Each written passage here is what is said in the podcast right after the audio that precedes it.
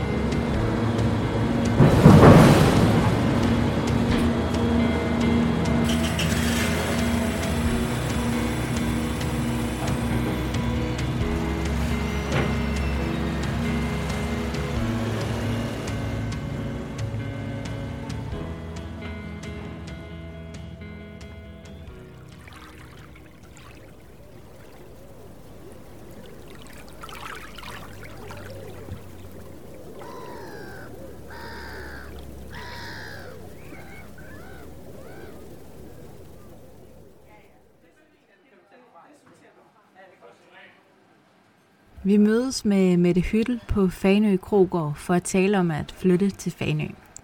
Mette Hyttel er selv født og opvokset i Esbjerg, men indtil for et år siden boede hun i København.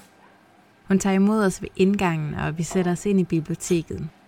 Pejsen den knitrer i baggrunden, og flammerne oplyser de smukke håndmalede fliser fra Fanø Keramik. Her er varmt og hyggeligt, og det smukke tapet på væggene de stråler om kap med de mange bogrygge i reolerne. I det første afsnit af podcasten Øland, der mødte vi Carsten Munk, der kort fortalte os om øens tilflyttere og nye generationer. Der er nogle unge, der er flyttet over. Den nye øh, yngre generation, det kan jeg nævne øh, Fablewood, som ligger nede ved, ved havnen. Hans betragtninger af og beretninger om Sønder Honinger, Københoninger og Fanniger gjorde os klogere på værdien i at være noget på øen. Vi er jo af, af sønderhoningerne blevet kaldt gøjer herop nordpå. Og dem kaldte vi herop fra, nu tager jeg mig selv med, dem kaldte vi jo jabber. Det betyder altså noget om, man er det ene eller det andet. Det handler om DNA og slægt, om ophav og rettigheder, og om hvordan man omtaler hinanden. Og sønderhoningerne, ikke? som jo lever isoleret dernede, sådan 350 mennesker, ikke? altså de synes jo selv, de er specielle af helvede til, ikke? og det er det slet ikke. Altså, men nu er jeg omgået dem jo ikke også altså ned på en anden stue og sådan noget, ikke?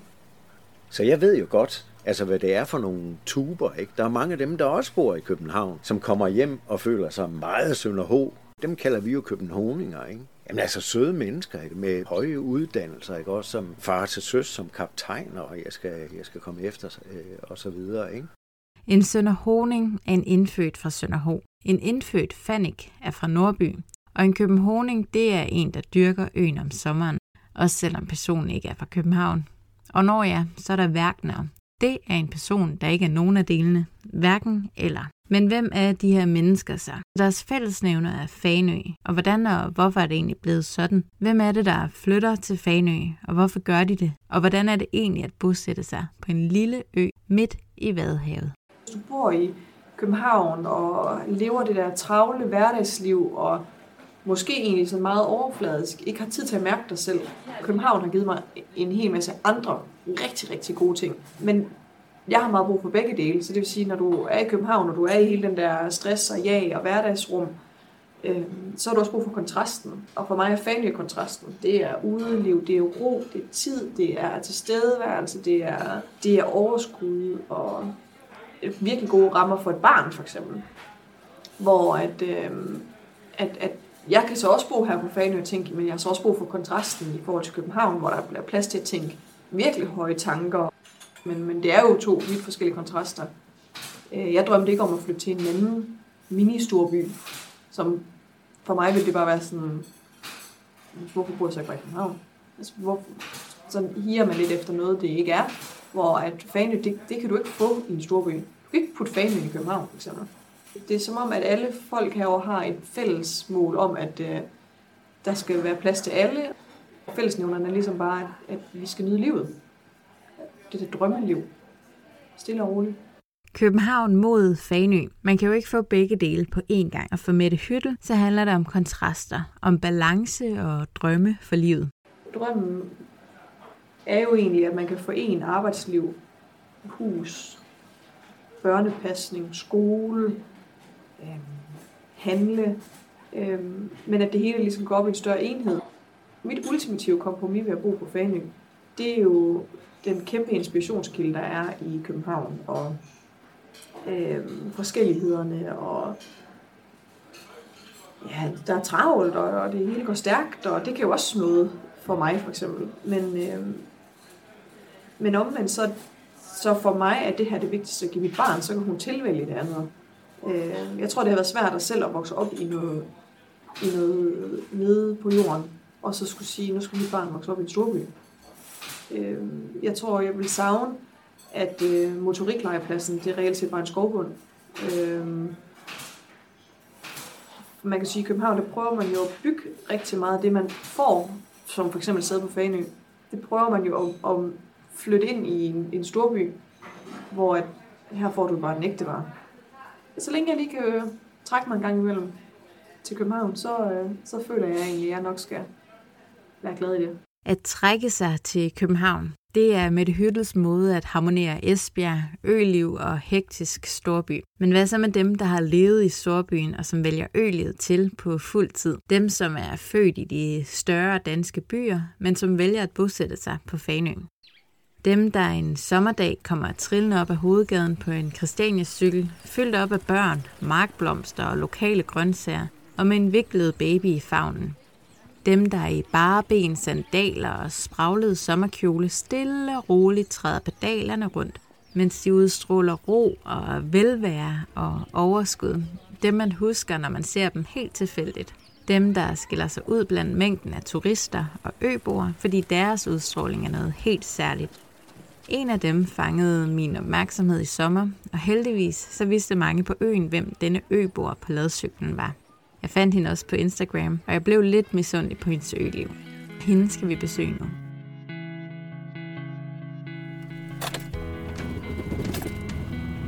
Vi kører mod syd gennem Randby, indtil postvejen bliver til landevejen, og vi nærmer os Sønderho. Den 12 km lange køretur fra færgelejet fører os igennem øens landskab af skov, eng og mark. Den lille by med omkring 350 indbyggere har en helt særlig stemning. Husene de er stramt vedligeholdt og velbevaret, og det traditionelle fortog er erstattet med pikstensrender og gadebelysningen. Den har mest af alt en æstetisk funktion. De små buede lygtepæle afsluttes af en enkelt trapezformet skærm, der giver tilpas nok lys til, at man kan skæmte gadenavne, men så heller ikke mere end det. Det er en rolig og fredfyldt efterårsdag i november, hvor øen den er grå og våd. Vi kan mærke fugten fra den våde årstid, da vi stiger ud af den varme bil. Sisse Lydum tager imod os. Hun står i døråbningen til det fineste lille hus med stråtag, sprossede vinduer og lavt til loftet. Jeg hedder Sissel, og jeg nærmer mig hastigt skridt til 30 år og bor her i Sønderho med min mand og vores to børn. Vester på snart to, og Olika på snart fem. Og her har vi boet i ja, snart to år. Ja, vi flyttede lige inden jeg født Vester.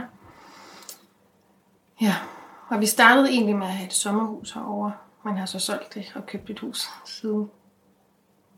Ja, så er jeg uddannet socialrådgiver og har arbejdet i Københavns Kommune med udsatte børn og gravide. Og ja, den målgruppe der. Og er nu herover og skal finde ud af, hvad jeg skal. Nu har jeg været på barsel og har gået hjemme et halvt år med Vester, som har startet institution for en måned siden. Så ja, kan nok at tiden går med nu. og hvordan I flyttede hertil fra København? Ja, for at korte det lidt ned, så er min fars familie heroverfra. Så jeg er kommet her hele min barndom og min ungdom, og det har været, øh, jeg ved sådan, der er sådan et fint ord, det kalder for københavningerne. Det vil sige, det er alle os fra København, der er her til alle festerne, og når der sker noget af ferie. Og det har været sådan en enorm vigtig del af mit liv, og en enorm sådan tror jeg, stor del også af min identitet, der er det her med at have rødder herover og der er jo et rigt kulturliv og musikliv og dansetradition, som jeg jo altid har, har nyt helt vildt. Og så mødte jeg min mand, der er fra Jylland, men vi blev egentlig hurtigt enige om, at vi skulle blive boende i København. Jeg var vokset ud i Dragør, så det var ligesom det, man gjorde. Så flyttede man ind til byen, og jeg har gået på gymnasiet derinde, uden egentlig at stille spørgsmålstegn ved det. Og så er der også sådan en kliché med, så får man børn, og vi fik Olga, vores datter. Og så kunne vi godt mærke, at det der med altid at skulle stå nede på legepladsen, eller nede i gården, eller gå på museum, det, det var egentlig ikke sådan helt vildt fedt i længden. Vi savnede noget luft og, og noget andet, end det byen lige kunne tilbyde, men var egentlig heller ikke færdig med at bo i byen, fordi der var også en diversitet og et kulturliv og fede jobmuligheder og alt sådan noget. Og så var vi så heldige, at vi kunne købe et sommerhus over. Og så tænkte vi, vi har gennemskuddet det. Lejlighed i Guldbergsgadekvarteret, og så et sommerhus på Fanø. Det er vejen frem. Og så købte vi det her sommerhus, og det var fantastisk. Og ja, det, det var vi bare virkelig glade for. Og så måtte vi nok erkende, som tiden gik, at hver gang vi skulle herfra, så havde vi bare ondt i maven. Det var bare ikke sjovt. Det var næsten så, så trist, at man ikke engang gad til herover, fordi vi vidste, at vi skulle hjem igen. Og først så er der de der syforklaringer med, at det er også fordi ferien er slut. Det er også lidt det der med hamsterhjulet og skulle tilbage. Det er alle de her sådan naturlige forklaringer, og alle kender nok den her følelse, at nu er slut, og man vil ønske, at man bare kan blive i den der boble. Og vi snakkede rigtig meget. Vi snakkede om natten, og vi snakkede om morgenen, og vi snakkede om hele tiden, hvad handler det her om, indtil vi nok efter et års tid kom frem til, at det handlede nok ikke om, at det var fordi, vi bare skulle hjem og ferien var slut. Det handlede egentlig nok om, at der var noget andet, der trak herover. Det var noget mere, der trak end bare holde ferie. Fordi man kan sige, med tiden fik vi jo også et, et netværk og et kendskab til nogle af de andre børnefamilier, der var rykket herover. Og dermed også et indblik i, hvordan er hverdagen herover, når det ikke er sommer, men hvordan er det over om vinteren, og hvordan er det at, at leve og have et job og betale regninger og alle de her ting, som man jo skal. Og så besluttede vi, at, at det måtte vi prøve af på et eller andet tidspunkt. Og jeg var nok lidt vælsindet. Så den ene dag synes jeg, det var helt genialt, og nogle dage tænkte jeg, nej, jeg skal ikke fra byen, jeg skal ikke fra mit netværk. Og så blev jeg gravid med Vester. Og så kunne vi jo godt se, at så var der lige pludselig et år, som ikke rigtig galte, fordi at der var en anden fleksibilitet. Og så besluttede vi, at så skulle vi flytte, og vi skulle i sommerhuset, og så kunne vi bo der, og vi kunne fremleje lejligheden, og så brændte vi ligesom ikke for mange bruger. Og kun min mand, der skulle sige sit arbejde op. Kun. Ja. Men i forhold til, hvis man nu skulle have solgt og alt sådan noget. Så der var sådan et sikkerhedsnet i, at vi kunne sådan set bare vende om og tage hjem igen. Og det var rigtig fint. Indtil at det kom tæt på, så synes jeg slet ikke, det var sjovt. Og jeg var højgravid, og jeg fik sådan en leversygdom. Og det var bare hat og briller, fordi det der med at rive hele sit netværk og alt ligesom bare at sige, nu, nu flytter vi til verdens ende, en lille bitte by på en lille bitte ø. Det synes jeg ikke var sjovt. Hvordan har øh, reaktionerne fra, øh, fra dine veninder været på, at de skulle flytte til Fanø? Jeg synes, altså, når man lige tager det der øvbøv, hvor er det langt væk ud af det. Så tror jeg, jeg har virkelig mødt sådan forståelse, og egentlig også sådan misundelse langt. Det der med at turde tage det spring. Øhm, jeg synes, det egentlig, de har været meget forstående. Jeg tror, mange af os har også børn, så de fleste kan godt genkende den der følelse med ikke at magt at stå på den der legeplads lørdag morgen. Og faktisk måske har brug for bare at have sin egen. Så jeg synes, synes egentlig, at folk har, har været nysgerrige. Og, og dermed sagt, jeg synes også, det har været svært. Altså, jeg har rejst til den anden eller andet fra min bedste veninde, som ligesom næsten har været en søster. Det synes jeg stadig er svært. Og kan nogle dage også næsten altså, sætte mig ned og tude over, hun er så langt væk. Øhm, og, og det er jo, et hvert tilvalg er der også et fravalg. Og der flytter man jo bare for nogle af de personer, der er virkelig, virkelig vigtige i ens liv. Og det er jo sådan en på en eller anden måde en lille bitte sorg, der skal finde en eller anden plads. Og det er jo ikke fordi, man ikke kan snakke eller ses, men, men der er også bare noget med en fysisk afstand, at det er sgu ikke lige så nemt at komme til en lørdagsøl eller en kop kaffe søndag morgen. Altså det, og det skal man jo også være indstillet på, at, at der er også nogle ting, der ændrer sig ved det. Ikke nødvendigvis relationen, men måden, altså hvor meget man kan se hinanden. Altså, ja. Så de var egentlig forstående. Ja, helt vildt. Jeg Var det overraskende? Nej, det tror jeg ikke. Jeg tror sådan... Nej, det var det egentlig ikke. Jeg tror også, der var flere, der nok havde tænkt, at jeg ville ende herovre en eller anden dag, fordi jeg var herovre hver gang, der var en undskyldning for det. Så jeg tror ikke sådan... Men helt tilbage i gymnasiet stod der i min blå bog, at jeg nok ville ende med at bo herovre. Altså, Og der grinede jeg engang ting I, nej, jeg skal da bo midt ind i det hele. Så på det, det er måske lige i kortet på, kortene på en eller anden måde. Så nej, jeg tror faktisk ikke, der var så mange, der blev... Jeg tror, folk synes, det var vildt og sådan noget, men, men spændende. Jeg vil heller ikke romantisere det der skift, fordi det er enormt voldsomt. Det var det især for mig, og det, det var sgu ikke nemt. Men så pakkede min mand lejligheden ned, og var, nu har vi besluttet os. Vi kan, ikke, vi kan ikke tro på dig nu, fordi du er fyldt med hormoner. Og, og så tog vi afsted, og så den første måned synes jeg var skrækkelig. Altså det var februar måned, og det regnede, og det var bare, jeg var højgravid, det var bare ikke sjovt. Det var mørkt, så jeg skulle til Esbjerg hele tiden. Og man kan godt tænke, Esbjerg det er 12 km plus 12 minutter sejlads, herregud. Men, men der er bare stor forskel på at stå i Esbjerg, hvor man ikke kender byen, og skulle herfra, og det, det var ikke så sjovt. Men altså, til Men Sissel Lydum serverer Fanøkringene, så fortæller hun om huset, og hendes dialekt den er overvejende sjællandsk, men indimellem så sniger der sig vestjyske udtryk og sætninger ind. Det understreger på en meget fin måde hendes ophav og tilpasning på en finurlig måde. Det er hverken eller. Sissel Lydums eget hus er fyldt op med børn, som hun siger, og vi har derfor lånt hendes mors hus i dagens anledning. Men på trods af, at der ikke er nogen børn, så er der stadig masser af liv i det lille Sønderho-hus, som faktisk slet ikke er Sissel Lydums mors hus, hvis man spørger Sønderhoningerne. Det her er ikke min mor Pia og min parfar Dirks hus, det er den forrige, det er naboernes gamle hus, og det er så der Julius Bumholdt også boede. Altså, der, der er sådan en, man har ikke huset egentlig, før man er død. Julius Bumholdt? Ja, han har boet her. Det er jo ham, der er øh, en statue. Det er det nemlig. Ham. Det er det hvis man på en eller anden måde skal lave en stereotyp for et gammelt fanehus, så tror jeg, at det her er meget, er meget sådan et godt billede på det. Har jo lavloftet. Man skal ikke være to meter. Hvis man er det, så skal man, så skal man dukke sig mellem bjælkerne. Og ja, gamle fanøfliser på væggene, som jo kom til øen en gang i 1800-tallet med sømændene. Så de var ude i verden. Det er nogle hollandske fliser. I, de findes i alle mulige farver, men her er det brun og blå, som er sådan rimelig typisk for de fliser, det er sådan alt fra blomster til motiver af nogle møller. Og så er der jo gamle gulve og gamle døre og indbygget skabe, og det er sådan Ja, det er et gammelt hus. Jeg tror, der er mange, der synes, de har set det her i alle mulige afskygninger. Øhm, og stråtag er der også. Det er skævt. Alt er skævt. Du skal ikke sætte noget lige op. Øhm, og det trækker, når det er koldt, og har varmt, når det er varmt. altså, det er, et, det er jo nogle gamle huse, men det er også huse, hvor man, uden at, at jeg egentlig er specielt hokus pokus, at, at man kan godt mærke, at her har været et, et levet liv på en eller anden måde. Der er historie alle steder, og, og der er skønhedsfejl alle steder, men det fortæller også, at der er rigtig mange liv, der har levet her, og der er en historie godt og ondt. Bor lidt hus lignende der?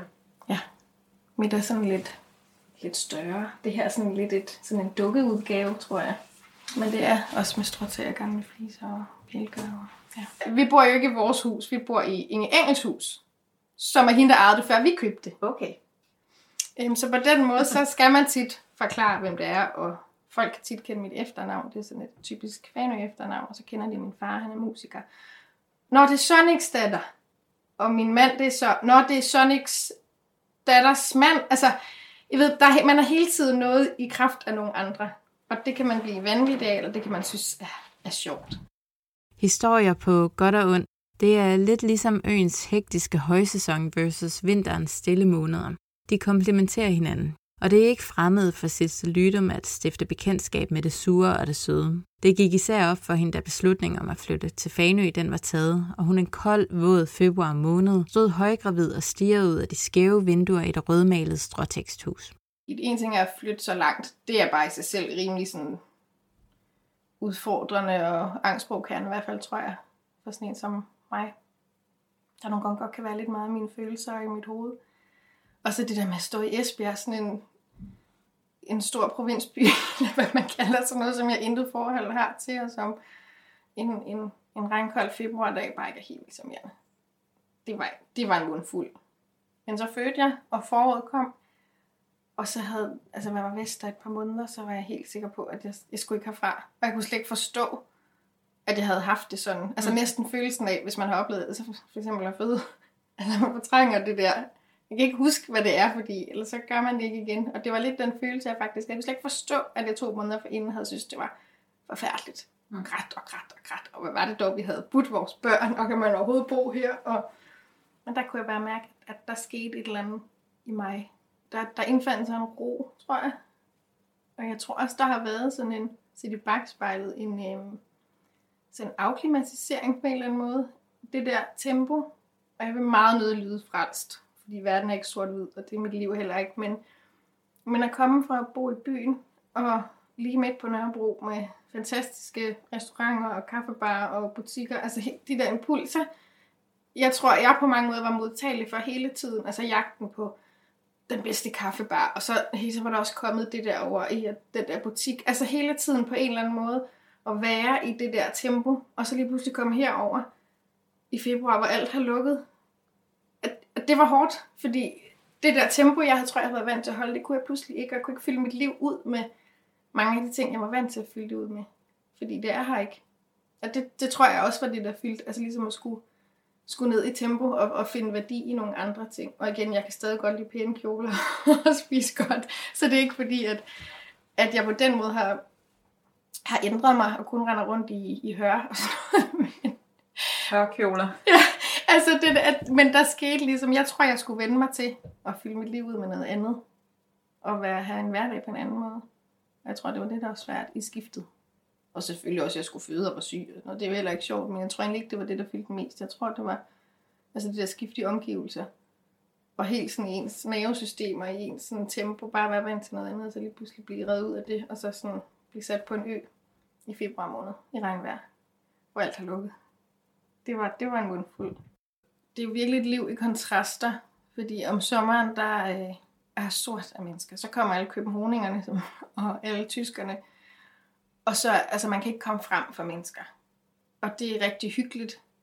Og det er også en nødvendighed, fordi vinteren herovre er også lang, og den er mørk. Og alt det, der har åbent hele sommeren, og alt det, folk kommer over for, det er lukket. Øhm, så det er jo sådan, altså det er jo to poler på en eller anden måde, men, men det ene kan heller ikke stå uden det andet, fordi når det så bliver efterårsferie, og når vi overstår den, så, så, har, så kan man ikke mere. Man kan ikke rumme flere mennesker. Man gider ikke stå mere i kø. Man vil faktisk bare gerne have sin ø for sig selv. Og kunne på en eller anden måde være alene og gå en tur uden at møde nogle mennesker. Og så går vinteren med det. Og jeg har virkelig lært at holde af vinteren og efteråret herovre. Nu er det faktisk måske, måske det, jeg bedst kan lide. Det havde jeg nok ikke troet for to år siden, da jeg græd. Det var så mørkt og koldt. Øhm, men så, når det så også er ved at blive forår, og påsken kommer, så kan, kan man heller ikke mere vinter. Så har man brug for lys, og man har brug for mennesker, og man har brug for at se noget andet end, end bare hinanden. Og sådan på den måde kører det jo rundt. Og det ene kan ikke stå uden det andet. Jeg vil ikke, det tror jeg, jeg taler for de fleste. Der er ikke nogen, der vil kunne bo her med, med det tempo, der er hele sommeren, og med den menneskemængde. Omvendt kan man heller ikke bo her, hvis det kun var vinter hele tiden. Fordi man, det er også mørkt og, og tomt, det var en omvæltning at flytte fra Guldbergsgade på Nørrebro til Sønderho på Fanø. Broen bodega, galleri og koncerter blev skiftet ud med natur, nærhed og nye værdier. Men Sissel Lydum fortryder ikke, og hendes forestilling om, at storbyens pulserende liv og mange personligheder var den perfekte scene for hendes børn, det viste sig ikke at være helt rigtigt. Hvordan tror du, at dit liv ville være i dag, hvis du stadig boede i København? Jeg vil nok have et andet tempo.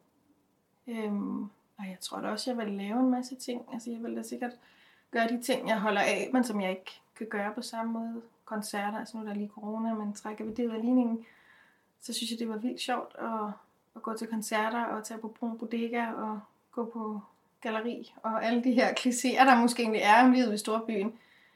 Øhm, så er der så mange af tingene, der er svært, når man har små børn, men, men ligesom at stå på legepladsen om lørdagen med min kaffe fra for den gode kaffebiks op for hjørnet. Og sådan. Jeg tror på den måde vil jeg nok leve et liv, der var meget lige det, som man nok har forestillet om at bo i byen. Øh, men jeg er ikke sikker på, at jeg vil være så glad. Jeg har en anden ro, efter vi er flyttet herover. Jeg har en anden sådan... Øh, nu kommer jeg til at lyde frelst, og det vil jeg ikke. Men, men det der med, jeg tror, at mine værdier ligger et andet sted vi vil ikke arbejde fuldtid begge to, fordi det behøver vi ikke herover. Det koster ikke lige så meget som at bo i byen. Jeg vil gerne kunne hente mine børn forholdsvis tidligt, og jeg vil gerne kunne give dem det der med at åbne en dør og så gå ud. Og jeg vil gerne give dem det der nære, nære naboskab og fællesskab her er. Og det der med, at selvom vi er forskellige, så skal vi finde ud af det med hinanden. Og det kan man sige, da vi boede på Nørrebro, skulle man jo egentlig tænke, at der var der fin diversitet og sådan noget, men vi måtte jo bare erkende, at den institution, vi var tilknyttet, vi lignede alle sammen hinanden, og vi snakkede med dem, der lignede os selv, selvom vi jo på en eller anden måde synes, at vi boede der på Nørrebro, og vi skulle da vise vores børn, at man så forskellig ud. Og det måtte vi bare kende, og det, det gjorde vi måske.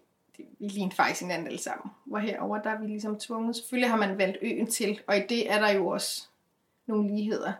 Men for, vi er mega forskellige, og det bliver vi nødt til at finde ud af. Det er også svært nogle gange, men, men det er jo også en styrke. Det vil jeg gerne give mine børn.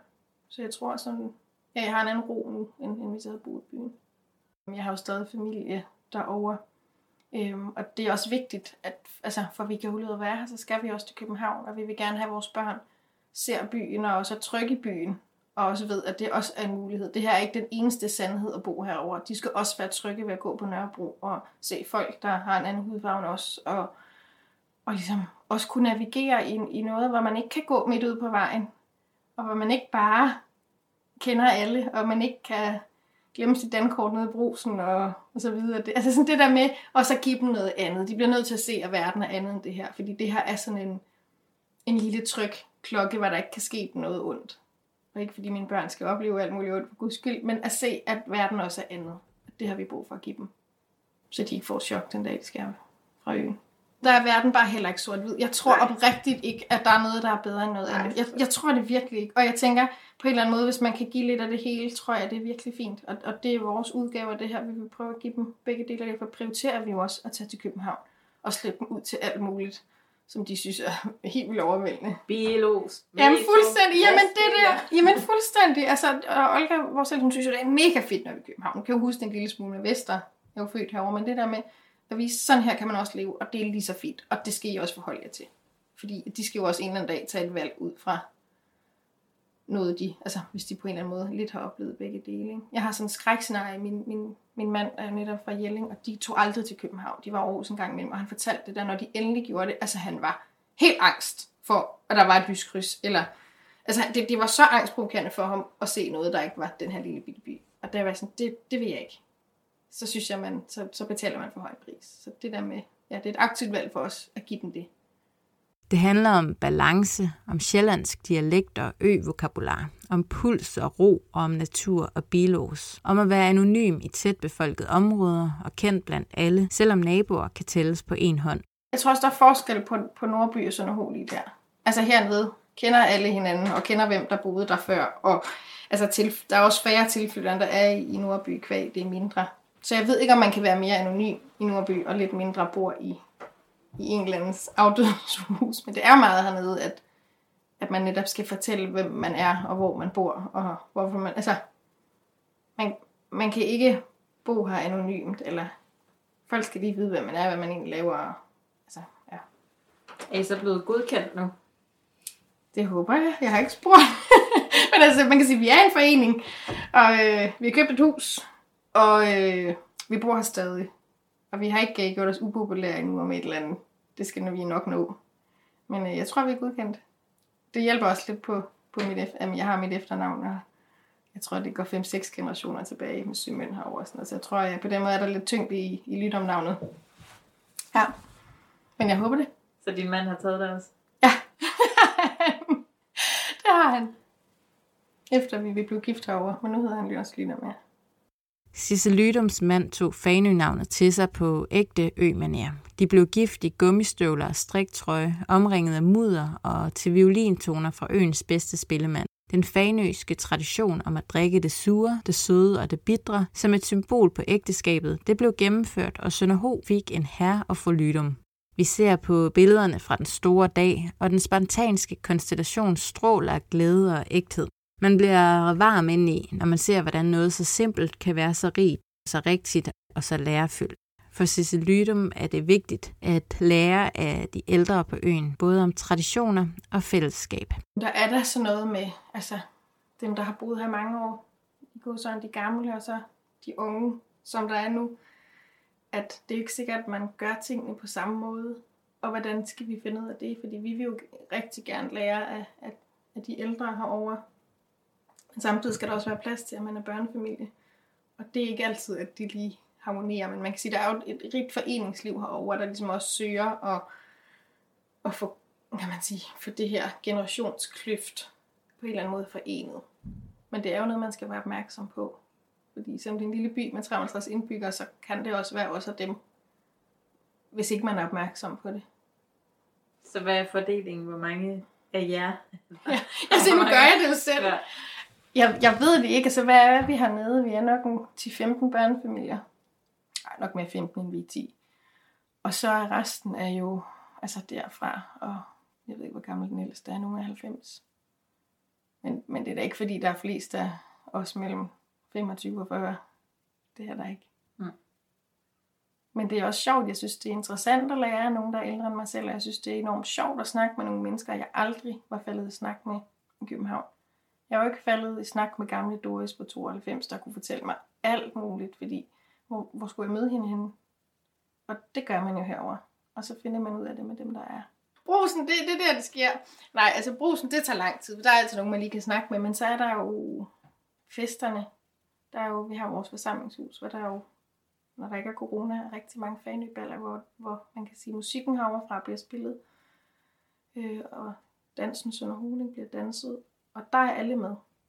Øh, der er gamle Doris, som kommer stadig på nogle af 90, og der er de unge med, og teenagerne er med. Og, og når man danser og er dernede, så er det sådan set ligegyldigt, hvor gammel man er.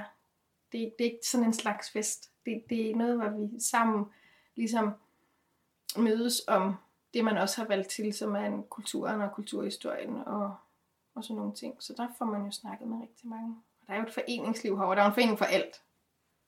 Alt. Så der er, der er de fleste af os med en forening. Og, og hvad er du medlem af? Jeg er medlem af noget, der hedder Sønder Holiv, som er en forening for bosætning af børnefamilier. Og der er vi også, altså der er nogle af os børnefamilier herovre, og nogle af, af den lidt ældre generation. Så det er også der møder man jo også hinanden, og så opdager man i huset, man har jo vildt meget til fælles, og vil jo rigtig gerne lære af hinanden. Det er bare vigtigt, at man, at man møder hinanden, og det ikke bliver sådan en fortælling om de gamle og de unge. Og min mand er med i foreningen for havnen. Jeg ved ikke rigtig, hvad de laver. Vi er i gang med at få udgravet en ny havn. Men så kan jeg sige, der er ligesom, der er alt herovre på en eller anden måde.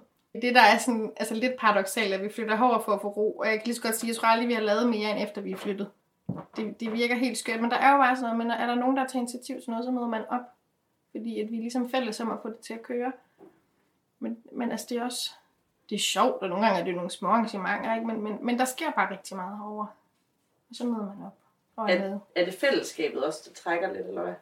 Ja, og det er et fællesskab, man, hvor man kender folk, og hvor man øhm, gerne vil det, og kan se en værdi i det.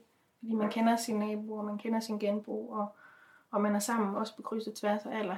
Øhm, så det er jo et fællesskab, man, jeg tror også godt, man kan vælge det fra. Men vi flyttede også over for at vælge det til, fordi vi netop måske også var trætte af, at vi ikke kendte vores nabo. Og vi snakkede kun med underboen, og hans søn holdt fest. Og, altså, at, at det der med ligesom at kende de mennesker, vi har omkring os, var, var rigtig vigtigt. I Sønderho kommer man hinanden ved, og det kan måske lyde som om, der er mere nærhed end i København, hvor tiden ofte flyver afsted, og alle har travlt. Men hvad får man så tiden til at gå med i Sønderho? Hverdagen så er det jo arbejde og alle de der praktiske ting, som man jo gør alle steder. Og det er også det, man kan ikke romantisere det mere, end at vi skal også betale vores regninger. Og der er nogle gange, så kan folk godt få sådan et billede af, at man bare render rundt herover og er kunstner, eller bare får tiden til at gå med Selvforsynende. Ja, fuldstændig. Og, og det, er, det, er vi jo, det er mange af os, der ikke er. Altså, man skal jo også betale sine regninger og børnenes institution og sådan noget. Så hverdagen går med at gå på arbejde og, og de der kedelige ting, som alle andre også gør. Og i weekenden, jamen altså, man, man tager jo ikke lige en tur på strøget, eller går på museum og sådan, så hvad får vi tiden til at gå med? Der er rigtig mange af os, der er i gang med at i stand til et huse. Det går der rigtig meget tid med. Og prøve ligesom at inddrage børnene i det omfang, man nu kan, eller så går de mørke aftener med det.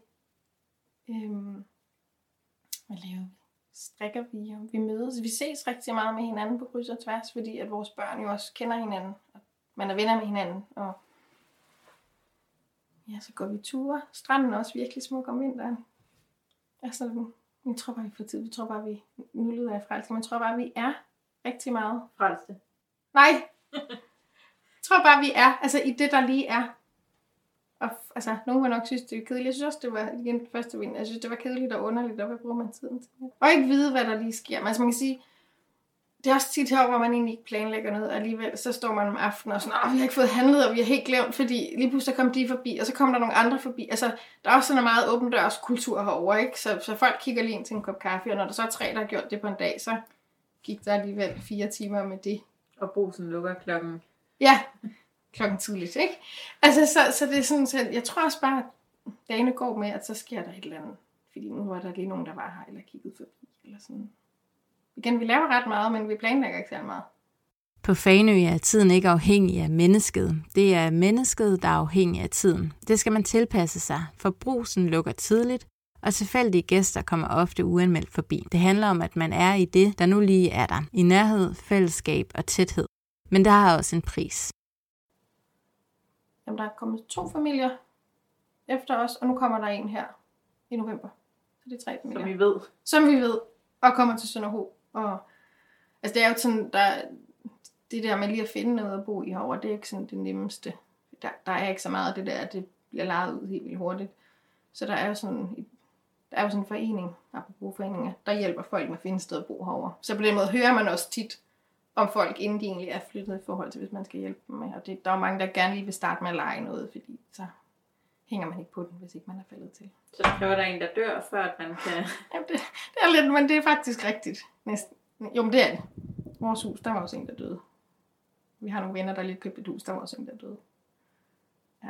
Så man bliver her til... Men, ja. Men jeg tror også, det er et godt sted at være gammel. Jeg glæder mig til at være gammel herovre, fordi man får ikke lov til at synke ind i sin stol. Fordi folk ved, at man er der, og der sker en masse ting.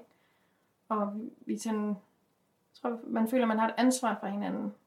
Og det er jo også det, der er nogle hårdt over nogle gange, at det er den der tæthed, også man har i børnefamilien. At man er så involveret i hinandens liv og hinandens børn, så når det sker, og det gør det, og livet slår koldbøtter, så øh, bliver man jo også påvirket af det, fordi det er mennesker, man er rigtig tæt på. Og det er jo ung som gammel og det skal man også kunne være i, at, at man bliver involveret i noget, der nogle gange vil være nemmere ikke at, at være involveret i, men sådan er det jo. Tænker du, at i København kunne man bedre lukke sine Ja. børn? Fordi man fysisk var længere fra hinanden, og fordi at man ikke var så involveret i lige så mange menneskers liv, tror jeg. Det kunne jeg i hvert fald sige. Der var det nemmere for mig at være sådan, det er rigtig trist, men nu går jeg også lige hjem. Og herover er der, hvis der er noget, altså hvis, det, hvis der sker nogen noget, så er man jo i det hele tiden, når man bliver konfronteret med det hele tiden. Og det er også en by, der på en eller anden måde står sammen, når der sker noget. Om det så øh, er sådan noget lavpraktisk, som at sætte aftensmad på dørtrinnet, eller det er sådan lidt større ting at hjælpe med at, at køre til hospitalet, eller sådan hvad der nu kan ske. Livet slår jo koldbøtter, og det gør det jo også herover. At, at det er fantastisk, og derfor er jeg heller ikke bange for at blive gammel. Jeg er ikke bange for at blive ensom herover, men det gør også, at det også kan være hårdt til tider, fordi at man jo bliver berørt af, når der sker noget, man er tæt på. Og, og det er jo, jeg tror heller ikke, og det her er også vigtigt, tror jeg, for mig at understrege, jeg tror ikke, øliv er for alle mennesker. Det er ikke en sandhed. Jeg tror, jeg føler ikke, vi har fundet sandheden. Vi har fundet sandheden for os. Men jeg tænker, man kan have et godt liv alle mulige steder. Men når det så er sagt, så tror jeg, at det er rigtig sundt at prøve af.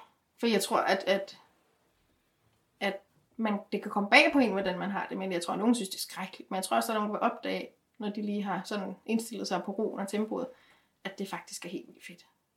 Jeg tror, det er sådan... Jeg synes jo bare, at folk skal prøve det, fordi der er jeg også lidt sådan en ting. Det er ikke værd, at du kan tage hjem igen. Du kan tage tilbage til København. København står der stadig. Altså det der med at prøve det af, jeg tror, det er helt vildt sundt. Og det er der aldrig nogen, der havde troet, jeg skulle sige om noget. Jeg er sådan virkelig tryghedsnarkoman. Så det der med at gøre noget det, det ligger mig egentlig ikke sådan helt vildt naturligt.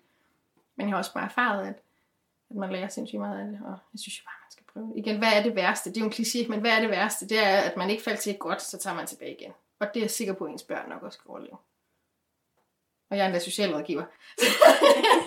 Selvom ølivet i sandhed ikke er for alle, så er Sisse Lydum ikke i tvivl. Hun har fundet sin sandhed i Sønderho sammen med sin familie, og det får hun bekræftet hver gang, hun vender hjem til sin ø. så bliver jeg så lykkelig helt ned i maven. Det er den bedste følelse. Altså det, jeg får sådan lidt fanø hjemme og jeg savner roen og lyset og menneskene. Og så når jeg sætter mig tilbage på færgen med sådan en weekend, hvor jeg bare har gjort alt det, jeg elsker. Jeg har spist varme, og jeg har været til koncert, og jeg har set mine veninder derhjemmefra. Altså alt det der, hvor man er tanket op, og bilos og forurening og det der. Men så at sætte mig på færgen og vide, åh, oh, så nu er jeg hjemme. Nu, nu er roen der.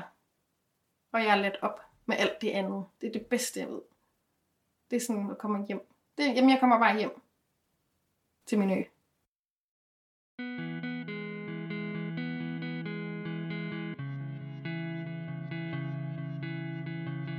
Vi rejser os fra spisebordet i det lille køkken, og Sissel følger os hen til døren, og da hun lukker den bag os, står vi udenfor i Sønderhos tusmørke for en stund. De små gadelamper, de ligner næsten små tændstikker i det store mørke. Og Fanø, det er kontrasternes ø. Det er den hårde vestenvind mod det hvide bløde sand. Salte havvand mod den sødlige skovbunden. Det er de unge og de gamle, der lærer af og med hinanden. Vores opgave om at finde ud af, hvem Fanø er, det kommer tættere på et mål, og vores samtale med Sissel Lydum, værkneren fra Guldbergsgade, har gjort det endnu klarere. For Fanø er Fanøfolkets ø. Det er deres ro, deres hjertehjem, og det er det sted i verden, hvor man kan være helt alene, men aldrig være ensom. Fortvivlet, men aldrig håbløs. Glad uden at være bange for at blive det modsatte. For man kommer op igen. Man rejser sig, når solen står op, og øen dufter af hjem. I regn og slud, i strik og gummistøvler, og med hørbukser selvfølgelig. Og det er ikke for at lyde frelst, som Sissel Lydum siger, men man kommer hurtigt til det, når man taler om Fanø.